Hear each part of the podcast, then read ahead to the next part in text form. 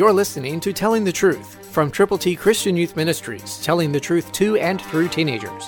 Here is Triple T founder George Dooms. Believe on the Lord Jesus Christ.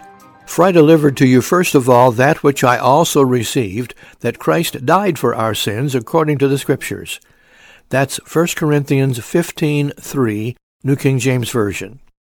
Paul is opening his heart to the church at Corinth, to the individual believers there. He is telling them that first of all he had received and then he shared God's glorious gospel. That Christ died for our sins. That's the important part. It was for our sins, your sins and my sins, that Jesus Christ went onto the cross.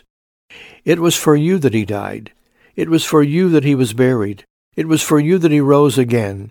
And so as you look at the Bible, as you look directly at 1 Corinthians chapter 15, beginning with verse 3, know that Christ did die for our sins, your sins, my sins, the sins of everybody who will trust him, who will turn to him from sin and receive the gift of God, eternal life through Christ Jesus our Lord.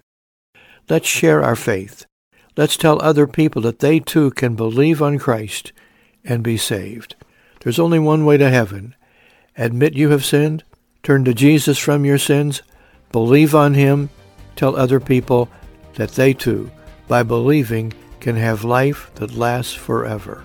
Christ through you can change the world. For your free copy of the Telling the Truth newsletter, call 812-867-2418, 812-867-2418, or write Triple T, 13,000 U.S. 41 North, Evansville, Indiana, 47725. Tune in to Telling the Truth next week at this same time on this same station.